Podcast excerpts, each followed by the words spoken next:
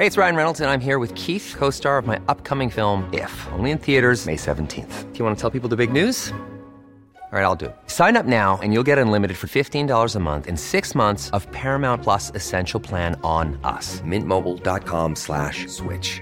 Upfront payment of $45 equivalent to $15 per month. Unlimited over 40 gigabytes per month. Face lower speeds. Videos at 480p. Active Mint customers by 531.24 get six months of Paramount Plus Essential Plan. Auto renews after six months. Offer ends May 31st, 2024. Separate Paramount Plus registration required. Terms and conditions apply if rated PG. Many of us have those stubborn pounds that seem impossible to lose, no matter how good we eat or how hard we work out. My solution is PlushCare.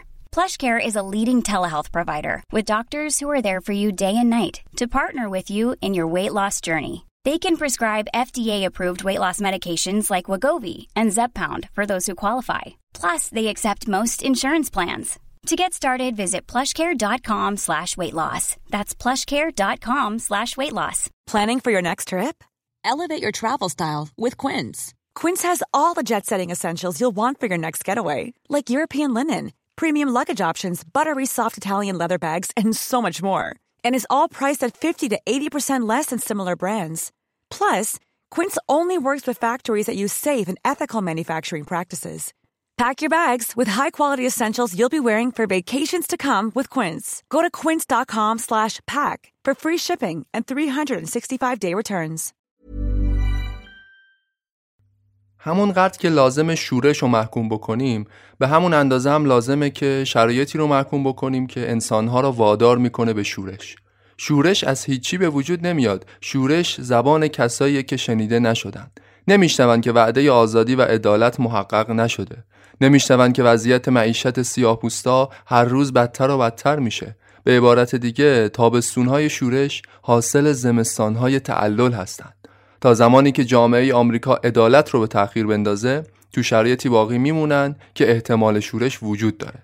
عدالت اجتماعی و پیشرفت تنها زمانت هایی هستند که از شورش جلوگیری می‌کنند.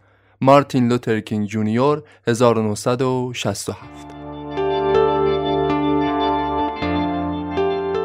سلام اینجا پادکست معجون فصل چهارم قسمت چهل و یک.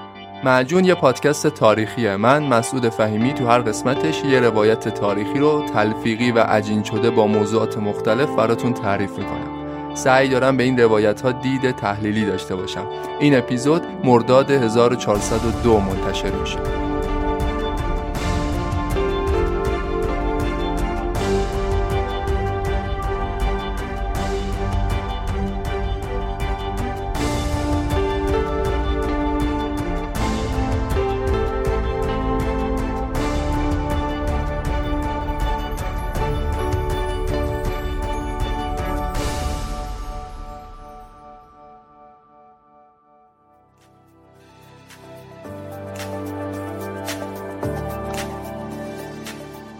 وقتی حرف ماشین میشه ترجیحمون اینه که از آدمی کمک بگیریم که از بازار سر در میاره و تخصصش هم داره.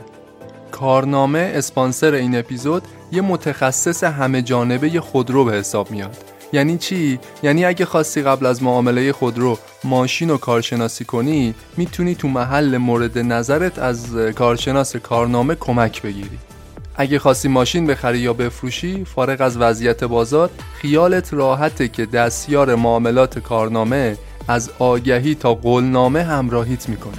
اگه موعد سرویس دوره‌ای ماشینت سر رسید و نیاز به چکاپ یا تعویز قطع داشت مثل یه جور مکانیک سیار تو محل مورد نظرت این خدمات رو ارائه میده. کارنامه یه برند ناماشناست که تو این زمینه‌ای که گفتم می‌تونی با خیال راحت بهش اعتماد کنی. آدرس سایت و لینک های مربوطشون رو گذاشتم تو قسمت توضیحات اپیزود. حتما یه سری بهش بزن. از کارشناسی و معامله خودرو تا سرویس و چکاپ با کارنامه.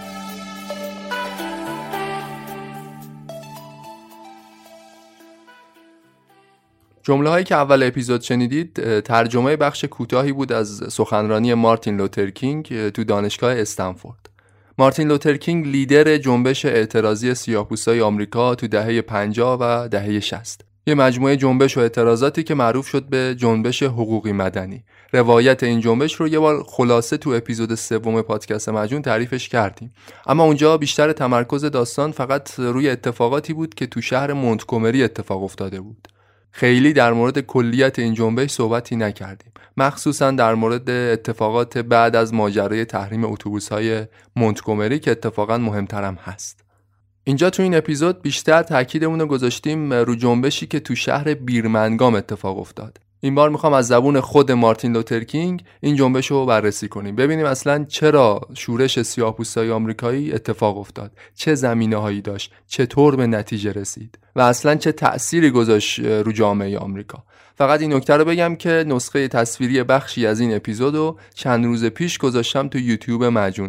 اگه دوست دارید ویدیوش رو ببینید لینکش رو تو قسمت توضیحات همین اپیزود هست. منابعی که تو این اپیزود استفاده کردم مهمترینشون کتابی به نام چرا نمی‌توانیم منتظر بمانیم. خود مارتین لوترکینگ نویسندشه. وضعیت سیاه‌پوستای آمریکایی رو تو این کتاب بررسی کرده تو دهه 50 و 60 و اینکه بیشتر مطالب این کتاب مربوط به جنبش بیرمنگامه. رفرنس دیگه یه کتابیه که قبلا هم ازش استفاده کردیم قدرت مبارزه عاری از خشونت مهاتما گاندی و مارتین لوتر کینگ نوشته مری کینگ. قبلا تو اپیزود مربوط به گاندی این کتاب رو مفصل معرفی کردم. یه لایو هم در موردش برگزار کردیم.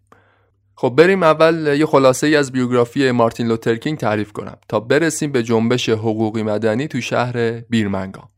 مارتین لوتر کینگ جونیور 15 ژانویه 1929 به دنیا آمد. تو ایالت جورجیا شهر آتلانتا. چرا آخر اسمش می‌گفتم جونیور؟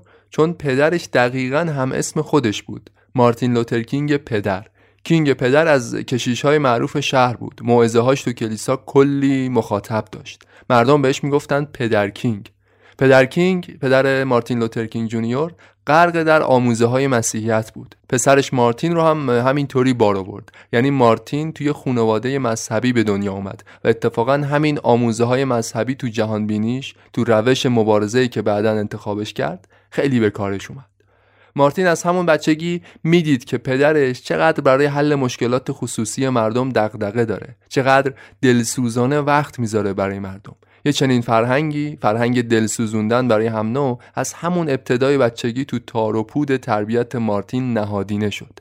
مارتین هم تا آخر مثل پدرش مشکلات زندگی دیگران همیشه دغدغه ذهنیش بود. وقتی بچه بود سنش به حد مدرسه رفتن که رسید مادرشون از همبازیهاش جدا می‌کرد. بچه های همبازی مارتین که برخلاف اون سفید پوست بودن. مارتین تو اون سن کودکی نمی‌تونست علت یه همچین کاری رو درک کنه. نمی‌تونست بفهمه چرا باید از دوستای همبازیش جدا بشه. چرا باید توی مدرسه جداگونه درس بخونه. یه مدرسه ای که مخصوص سیاه پوستا باشه. اولین باری بود که تو زندگیش تبعیض نژادی رو داشت باهاش مواجه می‌شد. اینجا بود که مادرش برای اولین بار نشوندش روی زانوش و قصه رو براش تعریف کرد. قصه سالها بردگی سیاهپوستا تو آمریکا. قصه برده و بردهداری و صدها سال مصیبتی که سیاهپوستا تحمل کردن مادرش بهش گفت که بردهداری بعد از جنگ داخلی آمریکا به پایان رسید. اما رنج و مصیبت سیاهپوستا با یه شکل جدید هنوزم ادامه داره. قانون بردهداری از بین رفت اما تفکر برتری سفید به سیاه هنوزم وجود داره. این تفکر هر روز تو زندگی مردم سیاهپوست به شکلهای مختلف خودشو نشون میده. قانونهای تفکیک نژادی تو هر ایالتی هم این قانونا مخصوص خودش بود. اما در کل تو ایالت های جنوب آمریکا قوانین تفکیک نژادی شدیدتر بودند. یعنی تو جنوب آمریکا نسبت به شمال به سیاهپوستا بیشتر ظلم می‌شد. ظلمی که اتفاقا در چارچوب قانون بود. سیاهپوستا باید توی مدرسه جداگونه درس میخوندن تو اتوبوس حق نشستن رو صندلی رو نداشتن و حتی از آبخوری های جداگونه باید آب میخوردن.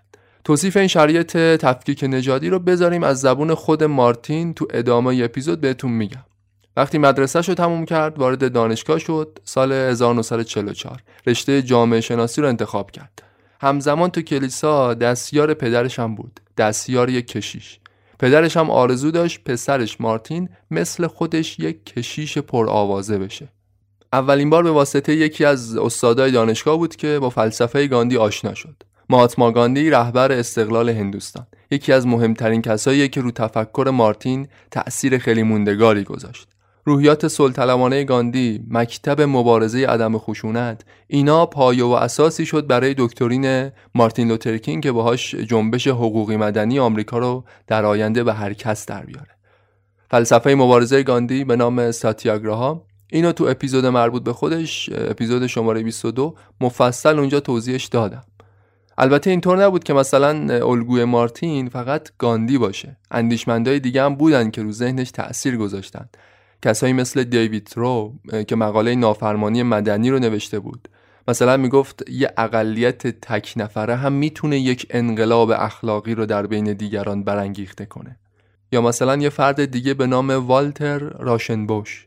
یه اندیشمند مسیحی بود. می‌گفت مسیحیت فقط آموزه های ماور و طبیعیش به درد ما نمی‌خوره. باید اخلاقیات مسیحیت رو بهش تأکید کنیم. باید جامعه رو تو مسیر عدالت اجتماعی قرار بدیم و از این جور حرفا. مارتین اون سالها حتی آثار مارکس رو هم خونده بود. اما به خاطر رویکرد مذهب ستیزی که مارکسیسم داشت از این آموزه های کار مارکس دلزده شد.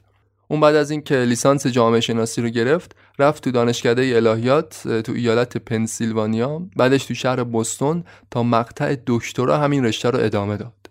مارتین تو تمام این سالها با اشتیاق کامل آثار اندیشمندان بزرگ دنیا رو مطالعه می کرد از سقرات و افلاتون گرفته تا هگل، جرمی بنتهم، ژان ژاک روسو و نیچه. اون دنبال روش و مسلکی میگشت که بتونه در قالب اون کیفیت زندگی سیاپوستای آمریکایی رو ارتقا بده. روشی که به گفته خودش نه تو فلسفه ابرمرد نیچه اونو پیدا کرد نه تو قرارداد اجتماعی هابز و نه تو روش های انقلابی مارکس و لنین. هرچی که بیشتر میگذشت مارتین تو فلسفه گاندی عمیقتر می‌شد. فلسفه مبتنی بر عشق. به گفته گاندی عدم خشونت اصلا به معنای انفعال نیست. عدم خشونت یه نوع مقاومت منفی به حساب نمیاد بلکه یه جور مبارزه سرسختانه است و درست به همون اندازه مبارزه قهرامیز مستلزم فعالیته. فعالیتی با عشق نه تو هم با خشونت. اینا رو گاندی می‌گفت. تو این سالهایی که مارتین تو شهر بوستون درس می‌خوند اوج سالهای جنگ سرد آمریکا با شوروی هم بود. یه موج ضد کمونیسم تبلیغات منفی علیه کمونیسم سراسر آمریکا رو گرفته بود. کمونیسم خودش بزرگترین مکتبی بود که شعار عدالت و برابری می‌داد. مارتین هم تو حرفاش دنبال برابری بود دنبال عدالت اجتماعی برای سیاه‌پوستا. ولی متاسفانه جو منفی که علیه کمونیسم وجود داشت باعث شد تفاوت بین این دوتا رو مردم خیلی سخت متوجه بشن. برای همین کار لوترکینگ خیلی سختتر می‌شد. خیلی وقتا حرفاشو به پای کمونیست بودن می نوشتن. کینگ پسر جوان 1953 با دختری به نام کورتا اسکات ازدواج کرد. بعد از اینکه مدرک دکتراش رو از دانشگاه بوستون گرفت، با همسرش رفتن به ایالت آلاباما، شهر مونتگومری. اونجا تو کلیسای شهر مارتین به عنوان کشیش مشغول به کار شد. موقعی که وارد شهر مونتگومری شده بود، خیلی زمان حساسی بود. سال 1954 چرا که دقیقا تو همون زمان یه سری تغییر و تحولات داشت تو شرایط اجتماعی شهر اتفاق میافتاد. درست از می همون سال دادگاه ایالتی تفکیک نژادی تو مدارس رو خلاف قانون اعلام کرد. این مسئله خودش نوید بخش این بود که تغییر داره اتفاق میفته بعضیا حتی این اتفاق رو دومین اعلامیه لغو بردگی عنوانش می‌کردن. یک سال بعد ماجرای روزا پارکس اتفاق افتاد. دسامبر 1955 یک خانم سیاپوس به نام روزا پارکس یک نافرمانی مدنی رو به نمایش گذاشت. برخلاف قانون رایش تو ایالت تو اتوبوس حاضر نشد که جای نشستنشو بده به یه مسافر سفید پوست. بر اساس قانون روزا پارکس که سیاه پوست بود باید از روی صندلی بلند می‌شد که مسافر سفید پوست بیاد اون صندلی بشینه اما این کارو نکرد و دستگیر شد همین ماجرای به ظاهر ساده جرقه شد برای شروع یه جنبش بسیار طولانی تو شهر مونتگومری. نقطه آغازی شد برای جنبش حقوقی مدنی آمریکا. اپیزود سوم مفصل تعریفش کردم. مارتین لوترکینگ اون زمان تو شهر مونتگومری زندگی می‌کرد. همون شهری که روزا پارکس دستگیر شده بود. مارتین به همراه انجمن ملی رنگین پوستان انجمن NAACP یه جنبش مدنی رو در حمایت از روزا پارکس سازماندهی کردند. قرار بود در اعتراض به دستگیری روزا پارکس افراد سیاپوست که اکثریت جمعیت شهر بودند دیگه سوار اتوبوس نشن سوار شدن به اتوبوس ها رو تحریمش کردند. اولش به نظر نمی رسید که این جنبش بتونه به موفقیت برسه اما حدود 90 درصد از جمعیت 50 هزار نفری سیاپوست از تحریم اتوبوس ها استقبال کردند مارتین بین مردم اعلامیه پخش می‌کرد. با راننده های تاکسی صحبت می‌کرد که کرایه کمتر بگیرن از سیاه‌پوستا که آدما به جای اتوبوس سوار تاکسی بشن. مردم با پای پیاده با گاری حتی می‌رفتن سر کار که مجبور نباشند اتوبوس سوار بشن. این جنبش تا یک سال ادامه داشت. هر روز مارتین رو تهدیدش می‌کردن. تلفن‌های تهدیدآمیز نامه های پر از بد و بیرا از طرف نجات پرستای افراطی. حتی یه بار دیوار خونش رو منفجر کردن. اما هیچ کدوم از اینا باعث نشد اون از اهدافش دست بکشه. تو این یه سال مارتین به همراه بقیه رهبران این جنبش انواع سختی ها و مشکلات رو به جونشون خریدن تا اینکه بالاخره به خواسته هاشون رسیدن. بعد از 381 روز تحریم نهایتا قانون تفکیک نژادی تو اتوبوس های مونتگومری لغو شد. مارتین و بقیه سیاه‌پوستای شهر حالا بعد از بیشتر از یک سال می‌تونستن سوار اتوبوس بشن و دیگه هیچ سفید پوستی نمی‌تونست اونا رو از روی صندلی بلند کنه. جالب مارتین اون زمان فقط 26 سالش بود. یه جوون 26 ساله یه کشیش ساده. حالا به خاطر موفقیتش تو جنبش مونتگومری یهو خیلی مشهور شد. تو سراسر آمریکا به شهرت بالایی رسید. اسمش رفت تو تمام روزنامه ها و مجلات. سال 57 عکسش روی صفحه اصلی مجله تایم بود به عنوان مرد سال. و حتی شهرت بین المللی پیدا کرد. شهرت مارتین بیشتر به خاطر سخنرانی های دلنشینش بود و روش مبارزش بعد از پیروزی تو این جنبش اون می‌گفت نباید این پیروزی رو به عنوان غلبه بر سفید پوستا بدونیم بلکه این پیروزی به نفع عدالت و دموکراسیه. اون حتی وقتی خونش منفجر شده بود مردم رو به آرامش دعوت می‌کرد. تلاش می‌کرد حس انتقام و نفرت رو بین مردم از بین ببره. می‌گفت هیچ کینه و نفرتی نباید نسبت به برادرای سفید پوستمون داشته باشیم. به این روش مبارزه می‌گفت نافرمانی مدنی بدون نفرت و خشونت و تو با عشق.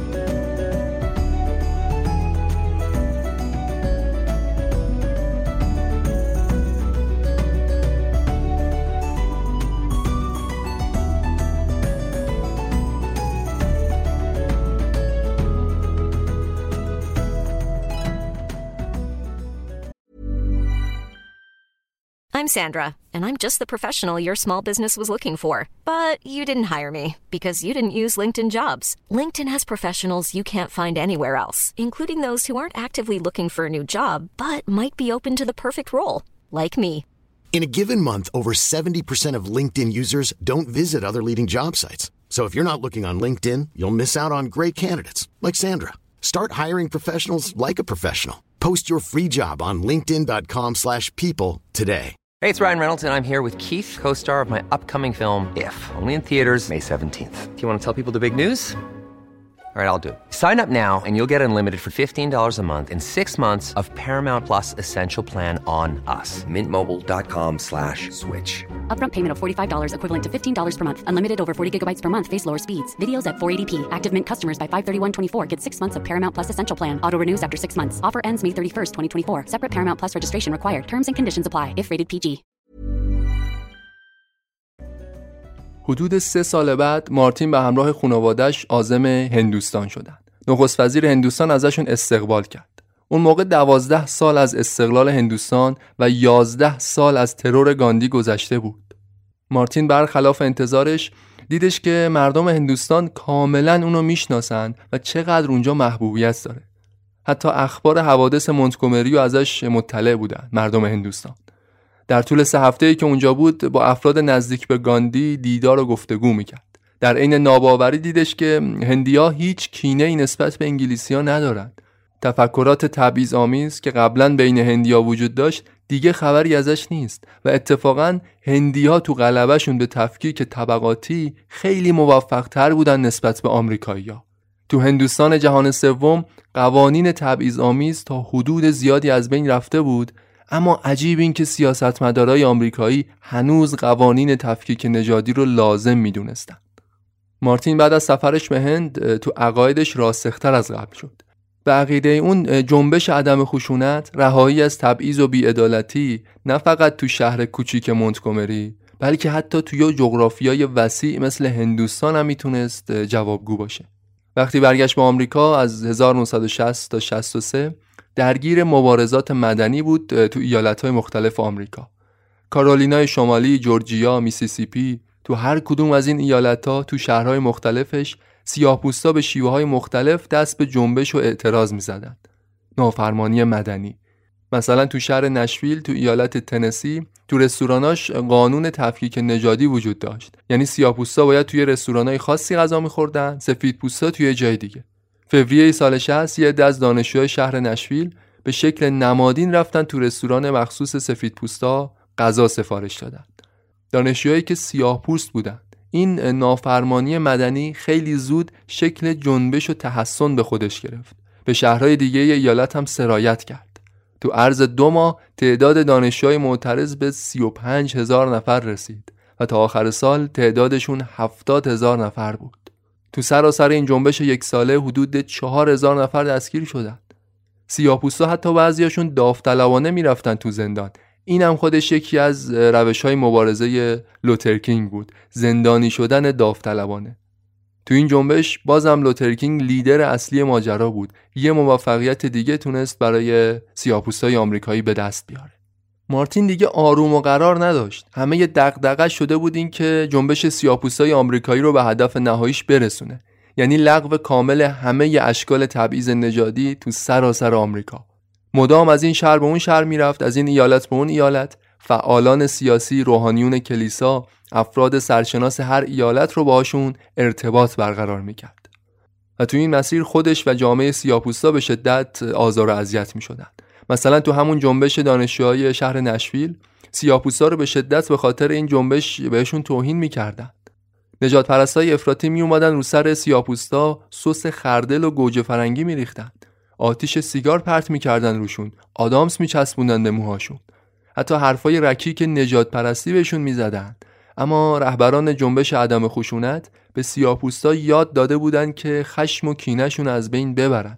حتی کلاس های آموزشی میذاشتن براشون. تو این کلاس ها به شکل نمادین به آدما توهین می‌کردند. بعد اونا باید تمرین می‌کردن که در برابر این توهینا خشمگین نشن.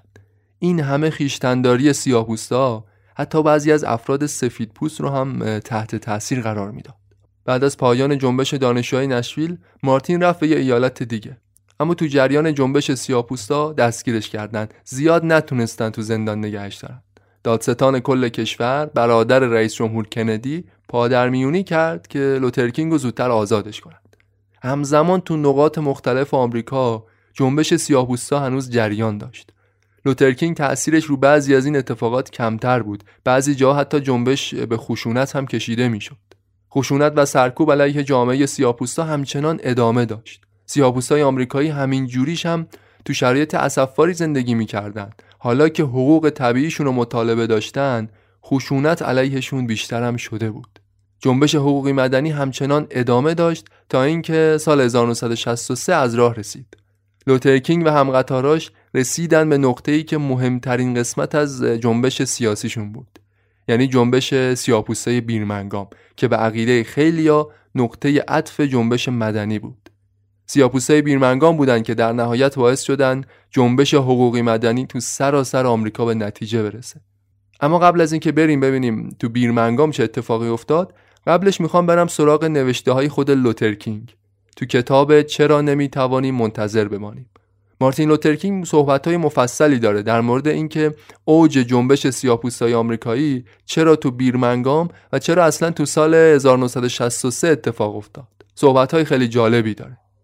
لوترکینگ تو این کتاب میگه سال 63 سال پول فراوون بود برای آمریکایی‌ها بیشتر مردم خودشون آماده کرده بودند که بعد از یه زمستون سخت یه تعطیلات تابستون خوبی رو بگذرونند اما چی شد که جو اجتماعی آمریکا یهو به لرزه در اومد جنبش بیرمنگام ثروتمندترین و قدرتمندترین کشور جهان رو در اعماق ریشه هاش به لرزه در آورد.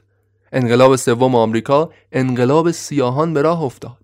نزدیک به هزار شهر درگیر جنبش مدنی شدند. شبیه به انقلاب کبیر فرانسه و انقلاب کارگری انگلیس این بار هم تو آمریکا گروه مصیبت زده ای که تشنه عدالت بودن عزمشون رو جزم کردند که حقشون رو بگیرن. تابستون 1963 ستاره های سینما، سیاستمدارا، پادشاه این آدمای معروف عکساشون حرفاشون از صفحه اول روزنامه حذف شد تا جایی برای تاریخ سازی آدمای معمولی وجود داشته باشه. خدمتکارا، راننده ها، آسانسورچی ها و کشیش ها چند سال قبل از جنبش بیرمنگام مارتین توی کتاب فروشی نشسته بود داشت چند تا نسخه از کتابای خودشو برای کسایی که می‌خواستن بخرن اینا رو امضا می‌کرد. کتاب به سوی آزادی. در مورد جنبش مونتگومری نوشته بود این کتاب. میگه یهو متوجه شدم یه جسم تیز تو سینم فرو رفت. یه خانوم با یه چاقوی نامه باز کن می‌خواست منو بکشه.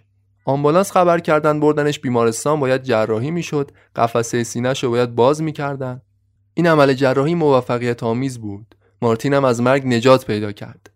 اون جراحی که مارتین رو عمل کرده بود بعدا بهش گفت نوک چاقو به آورتت رسیده بود. اگه تا قبل از عملت فقط یه عدسه می‌کردی فقط یه عدسه آورتت پاره می‌شد. اون وقت باید تو خون خودت غرق می‌شدی.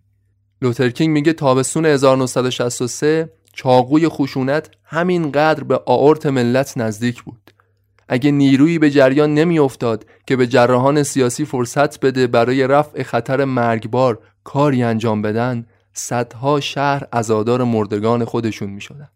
سیاپوسای آمریکایی به خاطر سالها وقفه طولانی تو رسیدن به آرزوهاشون معیوس شده بودند. 300 سال از ورود سیاهپوستا به آمریکا گذشته بود. تو مدارس آمریکا همه تاریخ رو نمیگن. اولین آمریکایی که تو مسیر مبارزه با استعمار بریتانیا خونش به زمین ریخته شد یه ملوان سیاپوست بود. سیاپوستای آمریکایی در کنار جورج واشنگتن بودن. کسایی که با قل و زنجیر به این سرزمین آورده شدن. در طول 200 سال بدون هیچ اجرتی باطلاقا رو خوش کردند خونه ها رو ساختن آمریکا رو سلطان پارچه کردن تو دنیا. سیاپوسا این کشور رو روی گرده های شلاق خوردهشون از عمق تاریکی استعمار بالا کشیدن و رسوندنش به قدرتی برتر تو سطح جهانی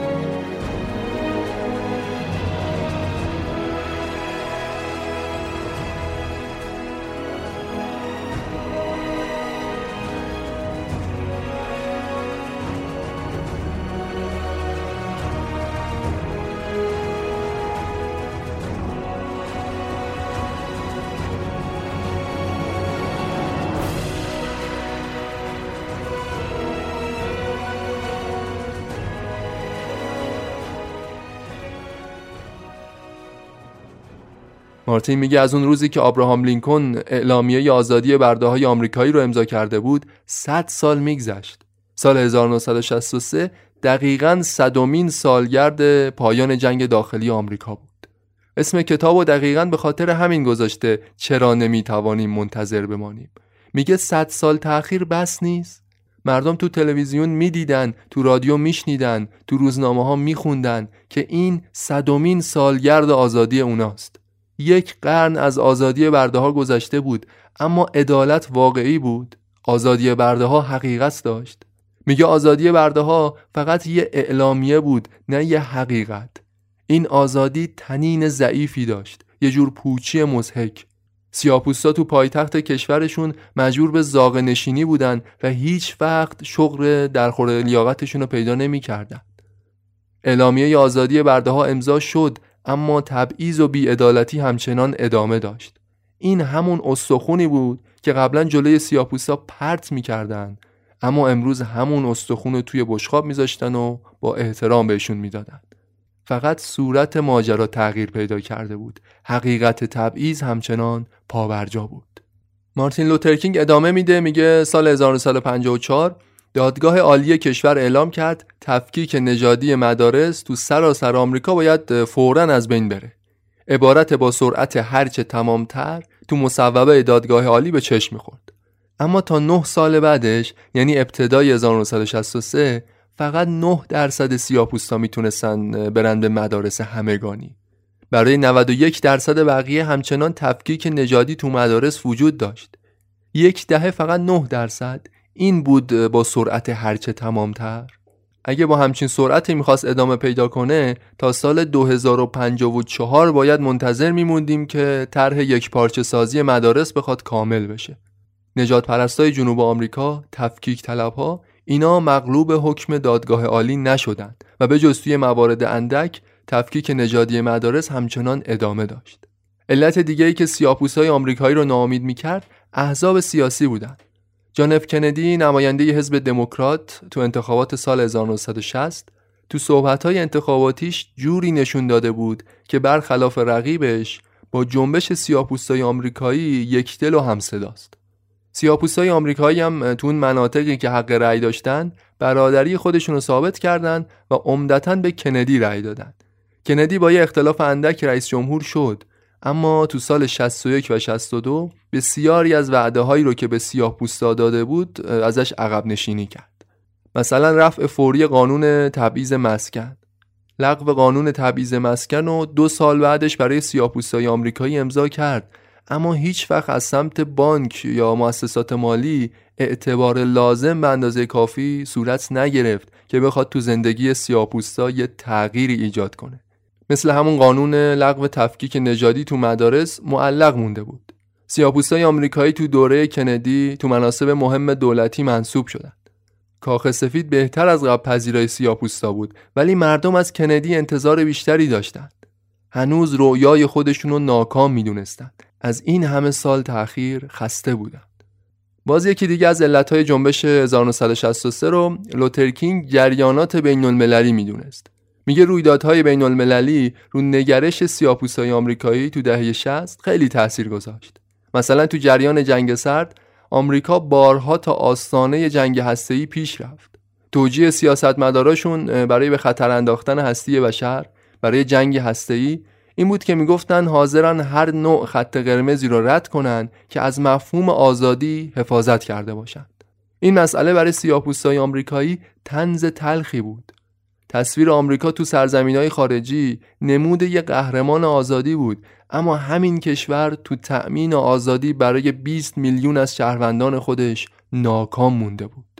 از طرف دیگه جنبش های ضد استعماری کشورهای آفریقایی برای آمریکایی الهام بخش بود برای سیاه‌پوستای آمریکایی. بعد از جنگ جهانی دوم بندهای استعمار پاره شده بود. ملت‌های رنگین پوست تو سراسر آفریقا و آسیا آزادیشون رو به دست آوردن. تا سال 1963 34 تا کشور آفریقایی از بند استعمار آزاد شدند. در حالی که تا سی سال قبلش فقط سه تا کشور مستقل تو کل آفریقا وجود داشت. آمریکایی‌ها می‌دیدند که سیاستمدارای سیاه‌پوست آفریقایی تبار در مورد مسائل مهم تو سازمان ملل رأی میدن اما سیاه‌پوستای خود آمریکا هنوز یه عدهشون اجازه رفتن پای صندوق رأی و ندارن. اونا شاهد نمایش پیشرفت سیاهپوستا تو سراسر جهان بودند. دیدن که چطور سیاهپوستای آفریقا از کنج زاغه های کوچیک به بلندترین مرتبه ها رسیدن یه بار یه سیاستمدار آفریقایی اومده بود از آمریکا بازدید کنه.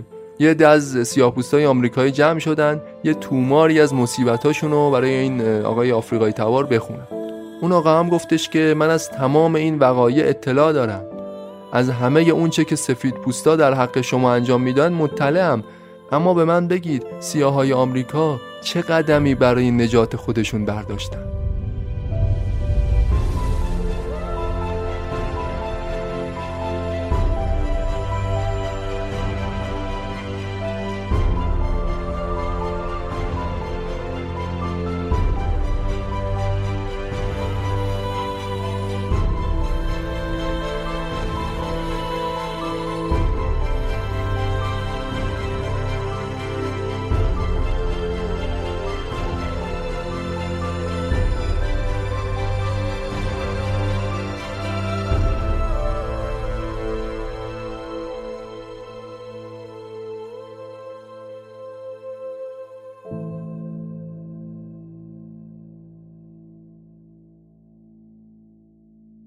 حالا بعد از این مقدمه چینی ها لوترکینگ شروع می‌کنه از وضعیت بیرمنگام میگه.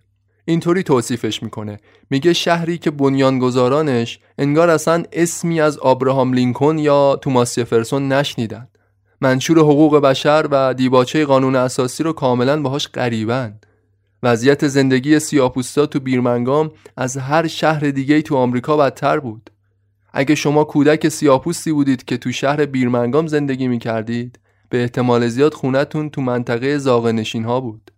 تو خیابونا باید بازی می‌کردید چون هیچ پارک و فضای سبزی برای رنگین پوستا وجود نداشت.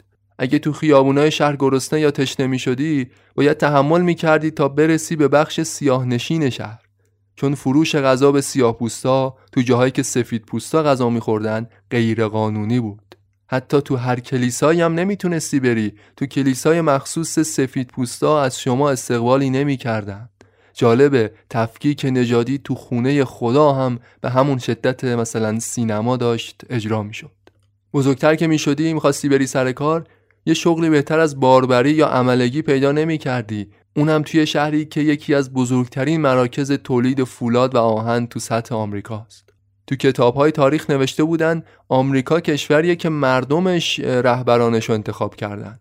اما تو بیرمنگام از بین 80 هزار نفر رای دهنده فقط ده هزار تاشون سیاپوست بودن یعنی سیاپوستا دو پنجم جمعیت شهر بودن اما فقط به اندازه یک هشتم تو نتیجه انتخابات سهم داشتند. این شهر در واقع تفکیک شده ترین شهر آمریکا بود. جو کلی علیه سیاپوستا چیزی نبود جز خشونت و قصاوت بیش از اندازه. چیزی شبیه به حکومت نظامی. خونه هیچ سیاپوستی از ترور و بمبگذاری در امان نبود. از سال 1957 تا 1963 بیشتر از 17 تا کلیسا و خونه های رهبران سیاسی رو بمبگذاری کرده بودند. استبداد طولانی سفیدها سالها جمعیت سیاهپوست رو تحقیر کرده بود. تمام روزنه های امید و براشون بسته بود. جورج والاس فرمانده ایالت آلاباما همون ایالتی که شهر بیرمنگام تو خودش داشت افتخار می‌کرد به تفکیک نژادی. تو صحبتاش گفته بود تفکیک نژادی امروز، تفکیک نژادی فردا و تفکیک نژادی برای همیشه. اما مسئول اصلی این جو منفی که علیه سیاه‌پوستا وجود داشت تو بیرمنگام جورج والاس فرماندار نبود. یه شخص دیگه بود به نام بول کانر. مسئول امنیت عمومی شهر. یه سفید پوست نجات پرست واقعی. کسی که سالها تو ساختار قدرت بیرمنگام جا خوش کرده بود. به شدت از قوانین فدرال سرپیچی می‌کرد و اعتقاد راسخی داشت به قوانین تفکیک نژادی. حالا تو این شهری که اینقدر جو منفی ضد سیاپوستا وجود داشت مارتین می‌خواست جنبش مدنی رو تو این شهر سازماندهی کنه. البته سالها قبل از ورود لوترکینگ جنبش مدنی تو بیرمنگام آغاز شده بود. تظاهرات های اعتراضی تجمعات خیابونی بارها انجام شده بود اما دستاورد مهمی رو بهش نرسیده بودند لوترکینگ با رهبران سیاسی بیرمنگام گفتگو کرد با 75 نفر از رهبران سیاسی سراسر آلاباما دیدار و گفتگو کرد. همه تشکلها و انجمنهای سیاسی رو بهشون درخواست کمک داد. صدها سیاهپوست داوطلب رو پیدا کردند که در صورت لزوم داوطلبانه حاضر بودن حتی زندانی بشن. تصمیمشون یه اقدام جدی بود. یه جنبش وسیع و یک اقدام عملی انبوه. از اون بر بولکانر همه مطبوعات و خبرنگارای شهر رو تهدید کرده بود که اگه اخبار مربوط به نشست سیاپوستا رو منتشر کنن اونا رو دستگیر می‌کنه. به عقیده لوترکینگ مبارزه تو بیرمنگام سختترین بخش جنبش حقوقی مدنی بود. اما بدون شک موفقیتش می‌تونست کمر تفکیک نژادی رو تو آمریکا بشکنه. چون بیرمنگام نماد تعصب نژادی بود تو سراسر آمریکا. خلاصه جنبش از سوم فوریه 1963 آغاز شد. یه روز بعد از انتخابات شهرداری. تو انتخابات شهرداری رقیب بولکانر برنده شده بود. اما رقیبش هم تو اعتقادش به قوانین تفکیک نژادی زیاد تفاوت چندانی نداشت با خود کانر. چند روز اول جنبش با تحسن شروع شد. تحسن جلوی رستورانا و فروشگاه های مواد غذایی. همه چیز آروم به نظر می رسید نه بولکانر نه شهردار جدید فکرش نمی کردن. این شروع آروم و کم سر و صدا در عرض چند روز تبدیل به طوفان میشه. روزای بعد تظاهرات های خیابونی هم شروع شد. کشیش های سرشناس شهر برای مردم سخنرانی می‌کردند. بهشون انگیزه می‌دادند. مردم با شور و اشتیاق فراوون سرودهای آزادی سر می‌دادند. تو سروداشون می‌گفتن پیروز خواهیم شد. سفید و سیاه در کنار هم پیروز خواهیم شد. یا مثلا اینکه اجازه نمیدیم هیچ کس ما رو از راهی که رفتیم برگردونه. مارتین داوطلبای جنبش رو مجاب کرده بود هر سلاحی که دارن قبل از ورودشون به جنبش تحویل بدن. حتی ازشون تعهدنامه کتبی می‌گرفتن که به هیچ وجه دست به خشونت نزنند این تعهدنامه ده تا بند داشت. نوشته بود مثلا من فلانی هم اسمم اینه آدرس و شماره تلفنم اینه تعهد خودم رو به جنبش عدم خشونت اعلام می‌کنم. بعد اون مواردی رو که بهشون تعهد می‌داد اینا بود. مثلا اینکه هر روز در آموزه های مسیح تعمق کنم.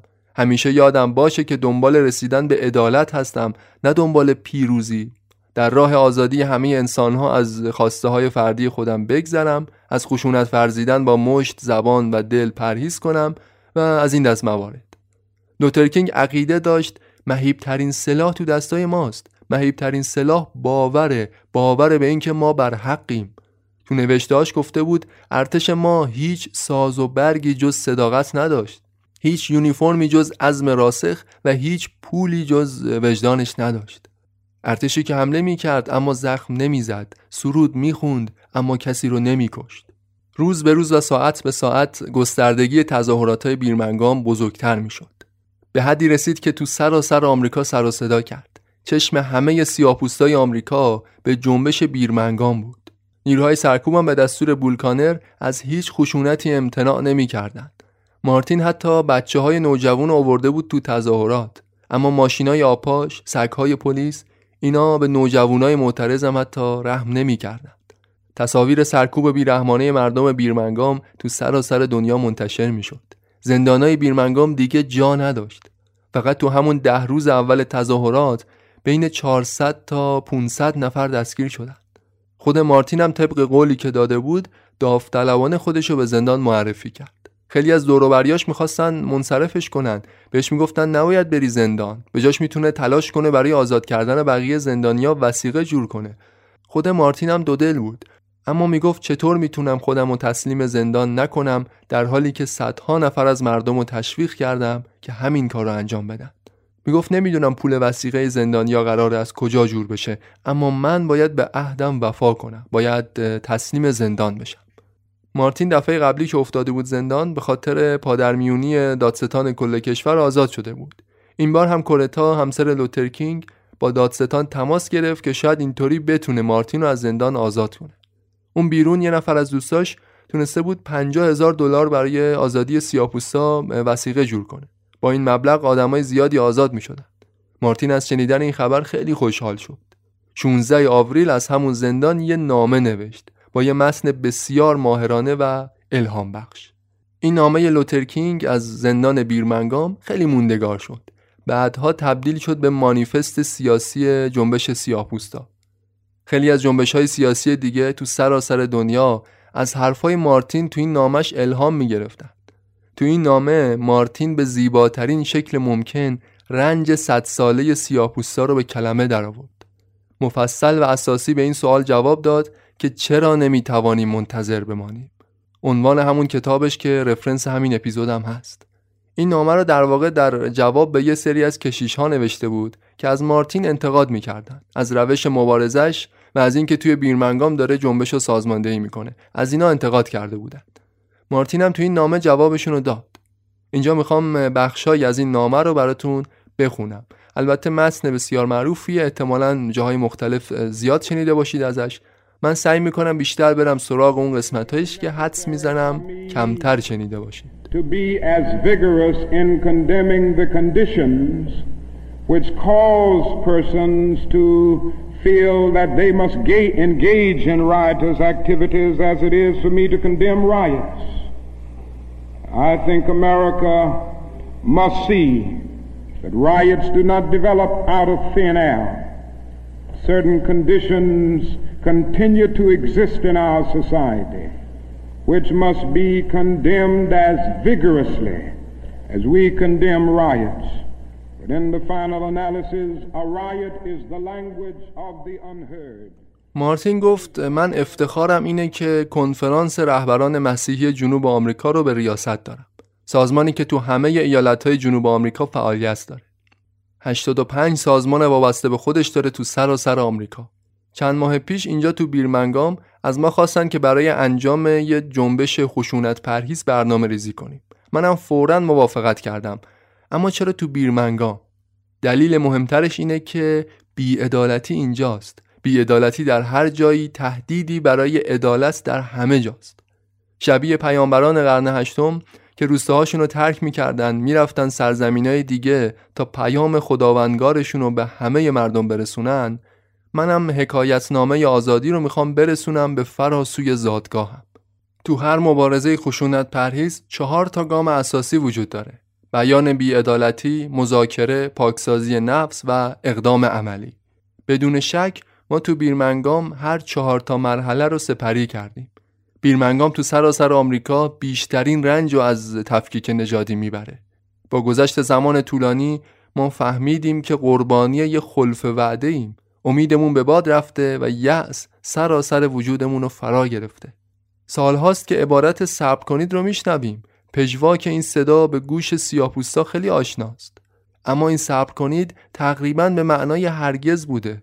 ما بیشتر از 340 سال برای حقوق مدنیمون صبر کردیم. ملت های آسیایی و آفریقایی شبیه اسب تیزپا دارن به سمت استقلال سیاسیشون حرکت می‌کنن ولی ما لاک پشتوار هنوز منتظر اینیم که بتونیم یه فنجون قهوه از بوفه غذاخوری سفارش بدیم. آبراهام لینکلن می‌گفت این کشور نیمه آزاد و نیمه برده نخواهد موند. توماس جفرسون می‌گفت این حقیقت کاملا مشخصه که همه انسانها برابر آفریده شدند.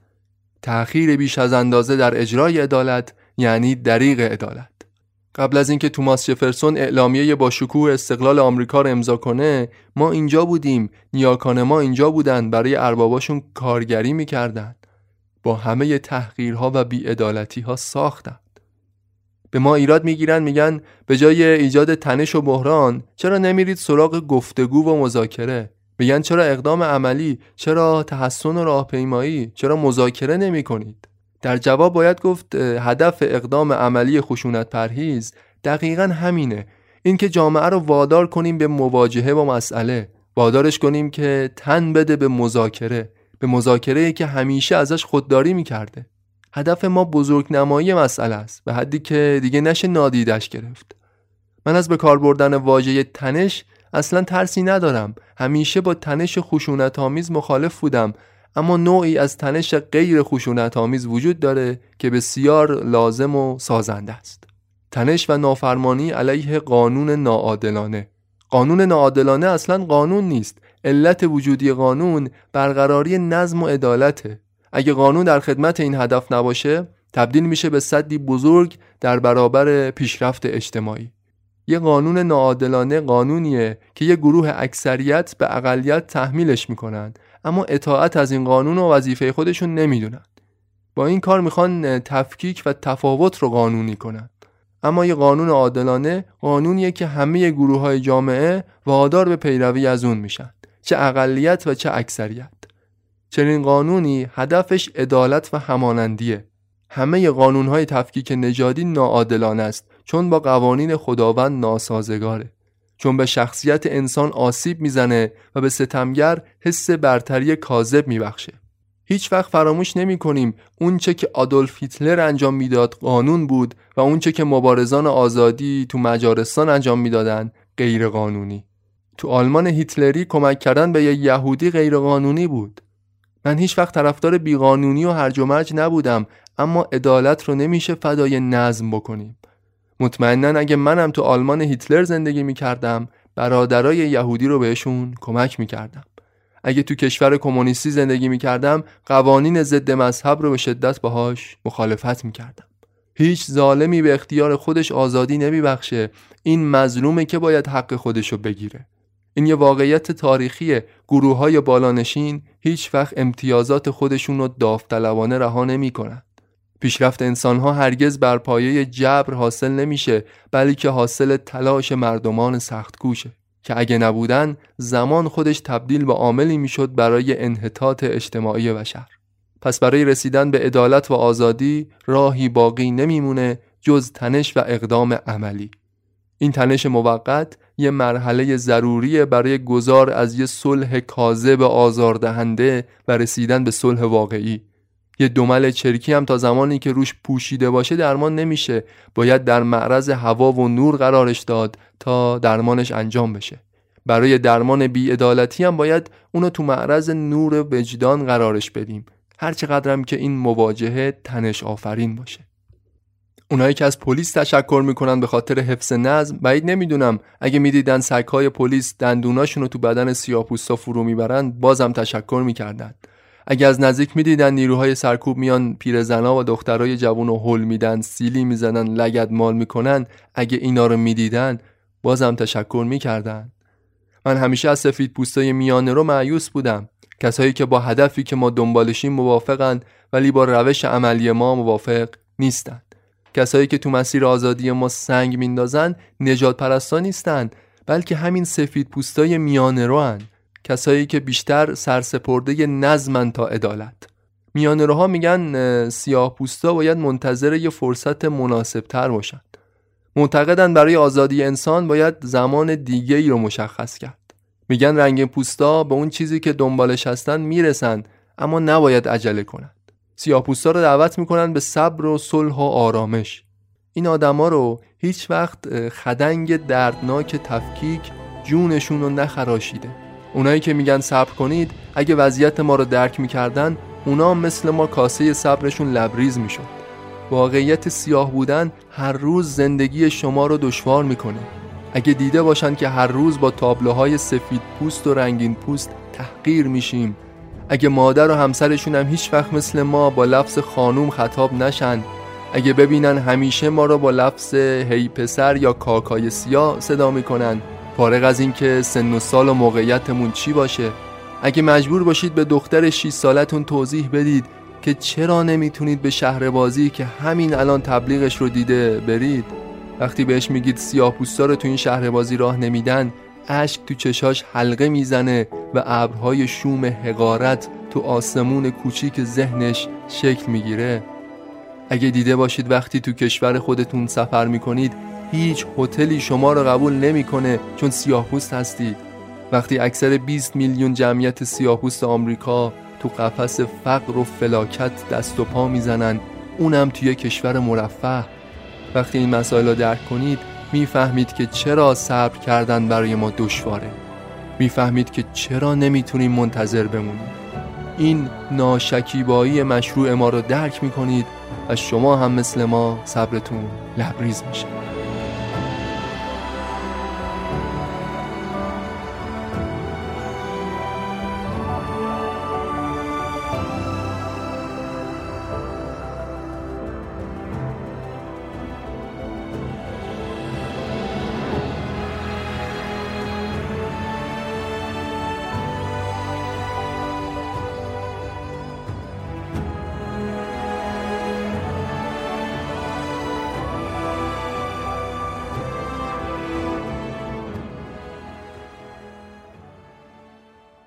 جز افرادی که ما رو به صبر کردن دعوت می‌کنن گروه دیگه هم هستن از سیاپوستا که روی کرده اصلیشون خشم و تنفره.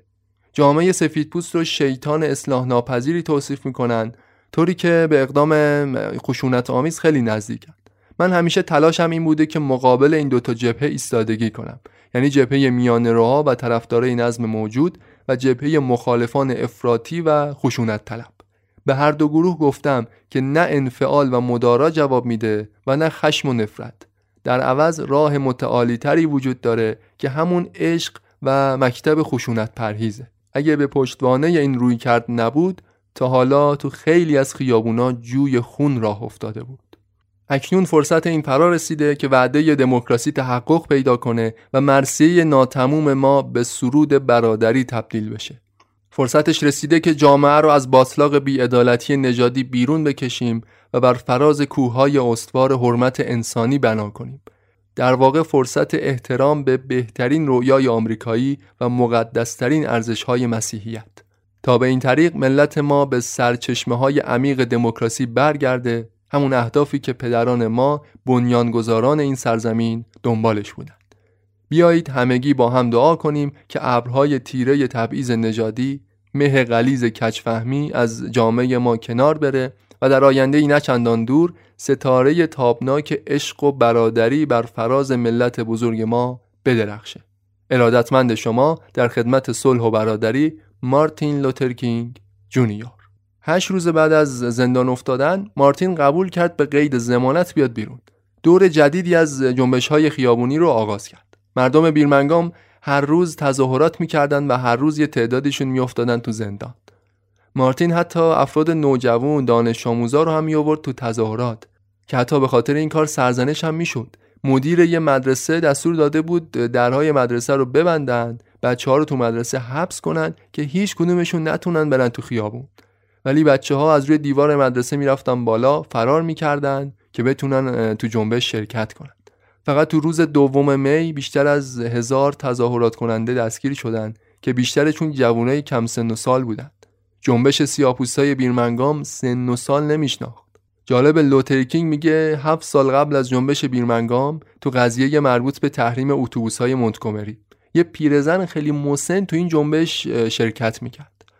ازش پرسیدن تو دیگه چرا داری مشارکت می‌کنی با این شرایطت؟ می‌گفت من این کار رو به خاطر بچه هام نوه هام به خاطر نسل های آینده دارم انجام میدم مارتین میگه هفت سال بعد از این قضیه همون بچه ها و نوه هایی که این خانوم ازشون حرف می‌زد با پای خودشون اومدن تو میدون خلاصه تظاهرات های خیابونی شهر بیرمنگام همینطور ادامه داشت و خشونت متقابلش هم کم نمی‌شد. کسب و کار سفید پوستا حتی به خاطر تحریم شهروندای سیاپوست مختل شده بود. تو جریان همین تظاهرات ها یه اتفاق خارق العاده هم افتاد. یه بار بولکانر همون مسئول امنیت شهر به نیروهاش که شیلنگ آبپاشی دستشون بود برای سرکوب دستور داد شیلنگا رو باز کنن به روی سیاپوستا. تظاهرات کننده ها بدون ترس روبروشون ایستاده بودند. مارتین میگه نیروهای کانر انگار که هیپنوتیزم شدن با شیلنگای بی استفاده که دستشون بود کنار رفتن و عبور سیاه‌پوستا رو فقط نظاره می‌کردن. نهایتا با افزایش فشار مردم کاخ سفید سوم می وارد ماجرا شد. دادستان کل و چند تا مقام مسئول دیگر رو دولت فرستاد به بیرمنگام تا این قضیه رو بهش رسیدگی کنند.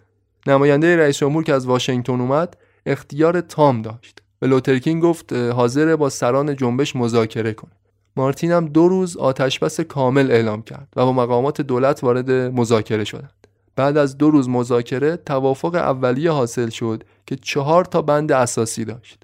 آزاد کردن کسایی که تو این تظاهرات زندانی شده بودند همگانی کردن همه غذاخوری ها مکان های عمومی سرویس های بهداشتی طی 90 روز ترفی و استخدام غیر نژادی اینا جزء مفاد توافقنامهشون بود. لوترکینگ میگه توافق رسمی حاصل شد اما این پایان ماجرا نبود. توافق با دولت فدرال بود اما هنوز مقامات محلی و نجات پرستای افراطی دست بردار نبودند. حاضر نبودند دستورات دولت فدرال رو بیان انجامش بدن. تا اینکه سه هزار نفر نیروی نظامی فدرال وارد بیرمنگام شدند و گارد ملی ایالت آلاباما رو کنترلش رو به عهده گرفتن. این یعنی دولت فدرال خودش برای اجرای قوانین لغو تفکیک نژادی وارد عمل شد. اولین باری بود که تو جریان جنبش داشت یه همچین اتفاقی میافتاد. و نهایتا روز بعدش بولکانر و تیمش با حکم دادگاه عالی ایالتی از مقامشون برکنار شدن. شیش هفته مبارزه و تظاهرات مداوم به نتیجه رسید.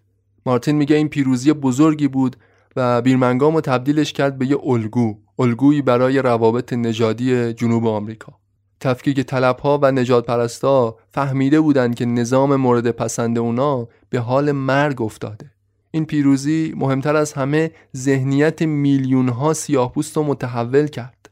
اونا قبار 300 سال بردگی رو از ذهنشون تکوندن و با خودشون گفتن پس ما هم می‌تونیم خودمون رو آزاد کنیم. سیاها تو ذهن خودشون با همه انسان ها برابر شدن. فقط اون زمانی که برده ها ذهنیت بردگی رو دفت کنن نظام قدیمی به پایان می‌رسه. و این تغییر ذهنیت با پیروزی بیرمنگام به دست اومد.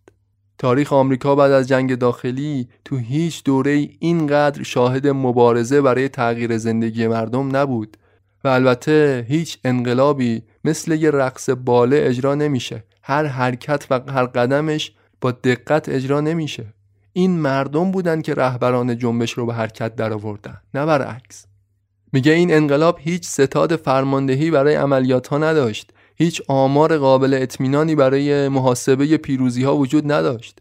اما با این حال هیچ کس تردید نداشت که وقتی 1963 رو پشت سر بذاریم سیاهای آمریکایی سریع ترین قدم رو به جلو رو برداشتند. ما آمریکایی ها مدت ها در رؤیای شکوه آزادی بودیم در حالی که با تعصب و بندگی سازش می کردیم این حرفا رو لوترکینگ می‌زنه.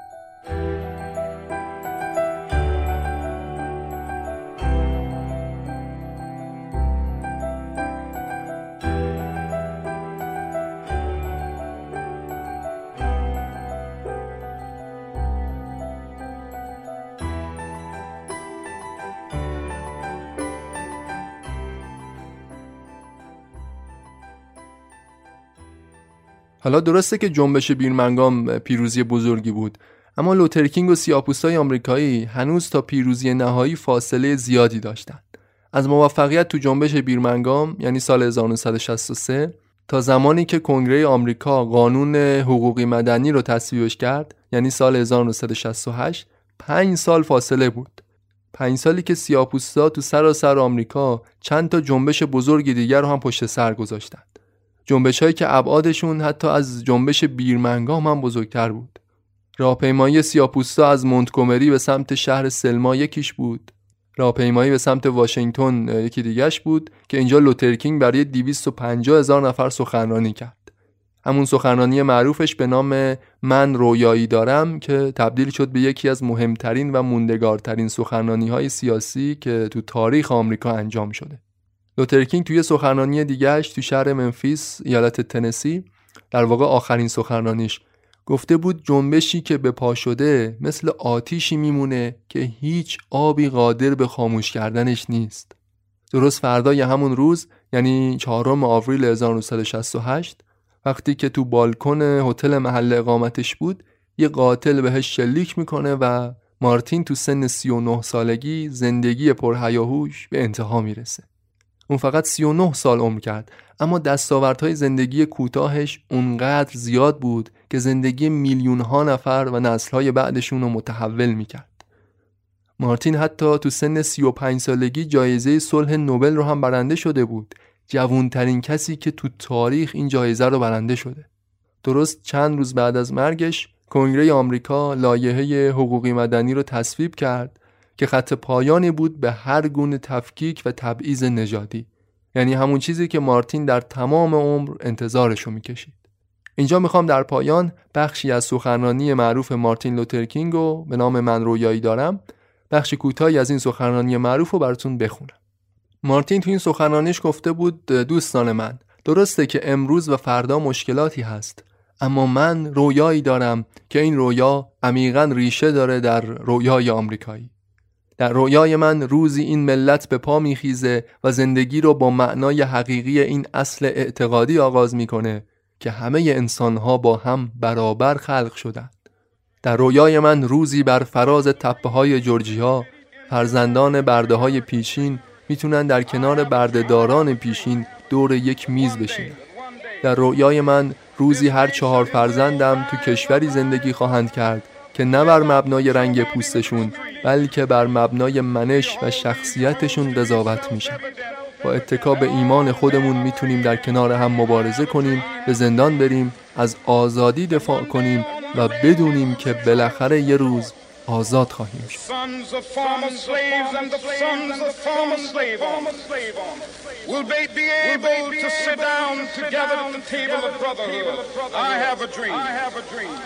and one day, and one day, even the state Even of Mississippi, a, state, sweltering, with the, heat, of, injustice, sweltering with the heat of oppression.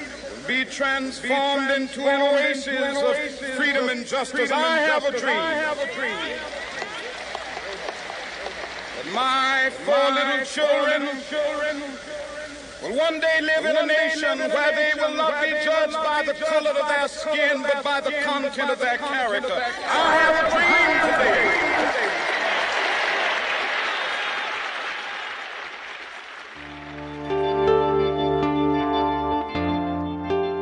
ممنون از شما و ممنون از کارنامه اسپانسر این اپیزود ممنونم که معجون رو به دوستاتون معرفی می‌کنید و اینکه با حمایت های مالی هوای معجون رو دارید اگه صاحب کسب و کاری هستید که دوست داری اسپانسر پادکست معجون باشید یه ایمیل بفرستید که در موردش صحبت کنید آدرس ایمیل و آدرس شبکه های اجتماعی معجون تلگرام اینستاگرام توییتر یوتیوب همه اینا تو قسمت توضیحات اپیزود هست.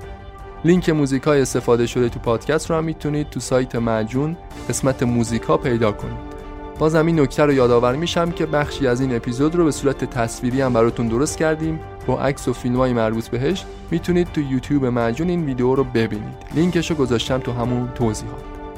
فعلا تا ماه آینده شهریور 402 مراقب خودتون باشید. آرزوی بهترینا رو دارم براتون. به امید روزهای روشن.